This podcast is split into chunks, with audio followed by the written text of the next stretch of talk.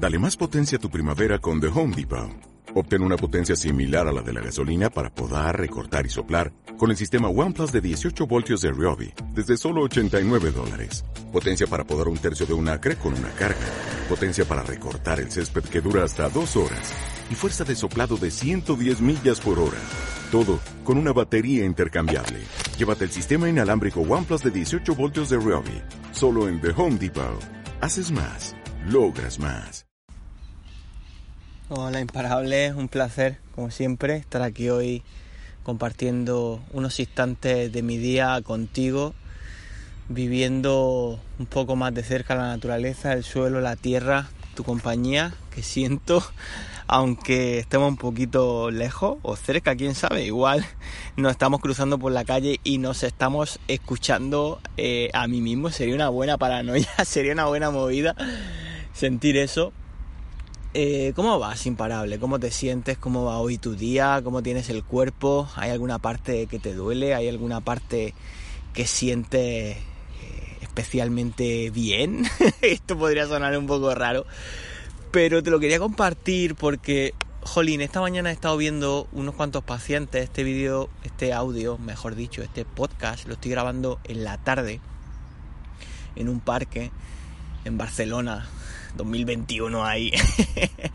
Tú y yo a solas en esta cita con, con nuestra inconsciencia a través de la cual nos conectamos, porque tú y yo, tú ya lo sabes que somos lo mismo, solamente que somos diferentes hojas de ese mismo árbol, pero somos el mismo árbol al final. Entonces, sin irme demasiado del tema, que hoy estoy un poquito más místico que otros días, te quería conversar que estaba viendo pacientes esta mañana. Y había un señor que decía que tenía como 20 años con dolor desde el, bueno, desde el 96, imagínate. O sea, qué locura tener dolor desde el 96. Tuvo una fractura y a partir de ahí ha hecho múltiples terapias y sigue con dolor. Y digo, wow, o sea, que...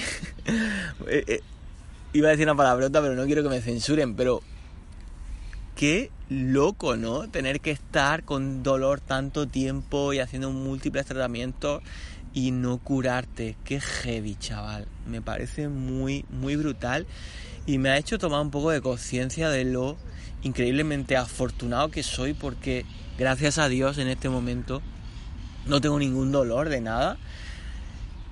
Había una frase en medicina que a mí me gustaba mucho que decía algo así como cuando todo está bien no sientes el cuerpo, cuando lo sientes que algo está empezando a ir mal o no está yendo de manera óptima. Y estoy bastante de acuerdo con esta aseveración porque realmente el cuerpo casi no, yo casi no lo noto. No sé tú cómo, cómo percibes esto, pero yo el cuerpo casi no lo noto, salvo pues eso, a lo mejor un día que se me duerme una mano porque me he quedado dormido encima del brazo alguna cosa. Pero estas sensaciones pues, precisamente pasan por eso, porque se ha dado una agresión a una parte del cuerpo y entonces el cuerpo, pim, pim, pim, activa esa alarma de, oye, cuídame, fíjate aquí. Entonces, reflexiono sobre esto. Otra cosa importante es el hecho de la, de la convalescencia.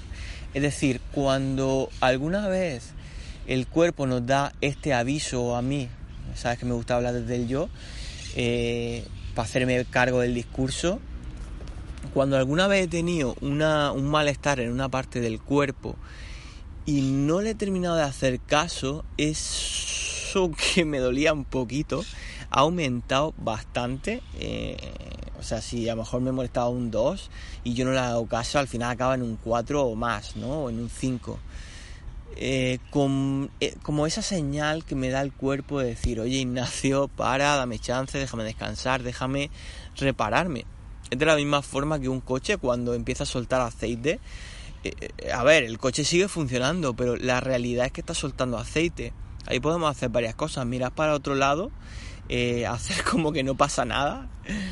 te lo voy a decir así muy sutilmente, pero dar una pastilla y tapar ese síntoma que deje de soltar aceite, pero claro, ¿por qué está soltando aceite el coche? ¿Por qué pierde aceite? Algo está pasando en el motor, algo está pasando dentro.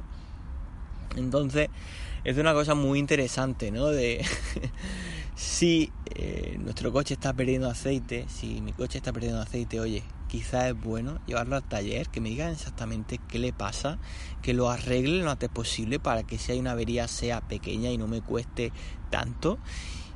Y oye, quizás luego, eh, durante unos días después de sacarlo del taller, pues a lo mejor tengo que darle un poco de chance al coche para ir yo y el coche, si lo hiciéramos animado, ¿no? Pusiéramos alma a ese coche, eh, porque al final todo viene de la tierra, todos somos parte de esto. Y oye, hay muchas religiones, hay muchas culturas que son animistas eh, hay muchas personas que le ponen nombre a las cosas que son más importantes para ellos, como su coche, su moto, su bici. Y a mí me parece bien porque creo que es como eh, darle un valor a nivel sentimental, un valor profundo, algo que realmente ha costado. Todas las personas que eh, hemos hecho una inversión, en, yo que sé, en un medio de transporte, sabemos que esa inversión nos ha costado un tiempo, un dinero, un esfuerzo de nuestra vida y que menos que cuidarlo. Entonces voy a la convalecencia de si yo alguna vez he tenido alguna lesión, alguna parte del cuerpo y no he hecho del todo bien la convalecencia o la rehabilitación, pues puede haber ahí una pequeña secuela. Por lo tanto, si te encuentras en un periodo de dolor o de enfermedad, yo creo que es muy a tener en cuenta o resulta muy importante el hecho de, oye, está muy bien todos los proyectos que tengo, todas las cosas, todas las metas, eso vamos a ir a por eso, por lo menos es lo que yo hago, yo conmigo mismo, Ignacio, lo que hace Ignacio con Ignacio te comparto. Eh, o lo que trato de hacer, ¿eh? que, que, te soy muy sincero, yo soy muy muy intenso, tengo una energía eh, creadora bastante eh, fuerte y muchas veces incluso estando enfermo he estado creando, he estado escribiendo, he estado editando porque es una cosa que me encanta, pero reconozco que a veces me paso y en ocasiones cuando he sentido que me he pasado, porque además eso lo siento, mi cuerpo luego ha tenido esa recuperación más lenta o quizás las cosas podían haber ido más rápido de lo que luego acabaron siendo, ¿no? Por ejemplo, recuerdo una lesión que tuvo en el brazo de pequeño, imagínate, de pequeño, ¿qué carajo voy a hacer yo? Recuperación, rehabilitación, creo que estuve haciendo un ejercicio un día o dos y ya está. yo me partí el brazo dos veces y tengo una sutil limitación eh, en el brazo, en la movilidad del hombro derecho, ¿no? Entonces ahí vengo un poco de las secuelas que pueden tener ciertas cosas creo que es muy importante, eh, sabes que siempre lo hablamos, las diferentes terapias que eh, hay disponibles en el mundo.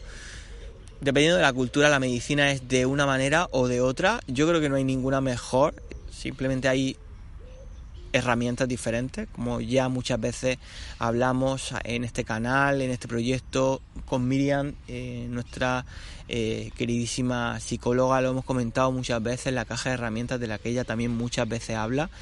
Y lo digo por el hecho, para aterrizar todo este rollo que estoy metiendo, para, oye, si alguien te dice que ya no se puede hacer nada y tú crees que sí, oye, a mí me me ha ido bien fiarme de ese, oye, te respeto, te acepto, si tú llegas hasta aquí agradezco tu sinceridad, pero yo voy a buscar solución por otro lado. Es decir, si yo he hecho todo el trabajo contigo y tú me dices que llegas hasta aquí, imagínate que me ha ayudado un 50%, ¿no?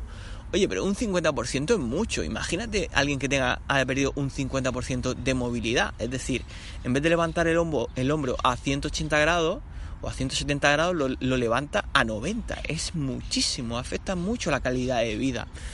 Por lo tanto, si alguien te dice que no se puede más, oye, vamos, o a mí me sirve, sobre todo si lo siento, si siento que el cuerpo me dice, mm, no me convence, hay algo más. Oye, dale, dale porque hay ciertas limitaciones y al final yo me he dado cuenta un poco que cuesta mucho aceptar que, oye, yo llego hasta cierto punto y que a partir de aquí yo no te puedo ofrecer más porque, claro, a lo mejor eh, donde yo trabajo volvemos al ejemplo de la caja de herramientas, yo tengo un, martillo y un destornillador, pero imagínate que lo que tú necesitas es una llave inglesa. Yo puedo tener el seco de decir, oye, mira, lo siento, pero es que no, eh, ya no, no hay más. Oye, pero, pero es que esa persona necesita una llave inglesa y lo peor es que a lo mejor esa persona no sabe que tú necesitas una llave inglesa. Entonces, pues nada, imparable. Eh, no sé si identificas alguna llave inglesa en tu vida que no te estén dando ayuda o solución en el lugar convencional o habitual que frecuentas. Quizá es el momento de votar con los pies y ir a buscar soluciones en otro sitio. Nadie dice que, que esas soluciones vayan a aparecer, pero a mí me ha servido muchísimo que cuando yo he sentido esto, me he ido en busca de esa llave inglesa y la he encontrado. Imparable, que te vaya súper, súper bien el día de hoy, mucho ánimo para la semana, te quiero mucho, lo sabes. Recuerda que en Instagram subimos contenido diario, arroba ser imparable. Eh, más información, eh, tienes ahí muchísimo, muchísimo contenido, en serio, brutal. Eh, abrazo y que tengas una buena semana.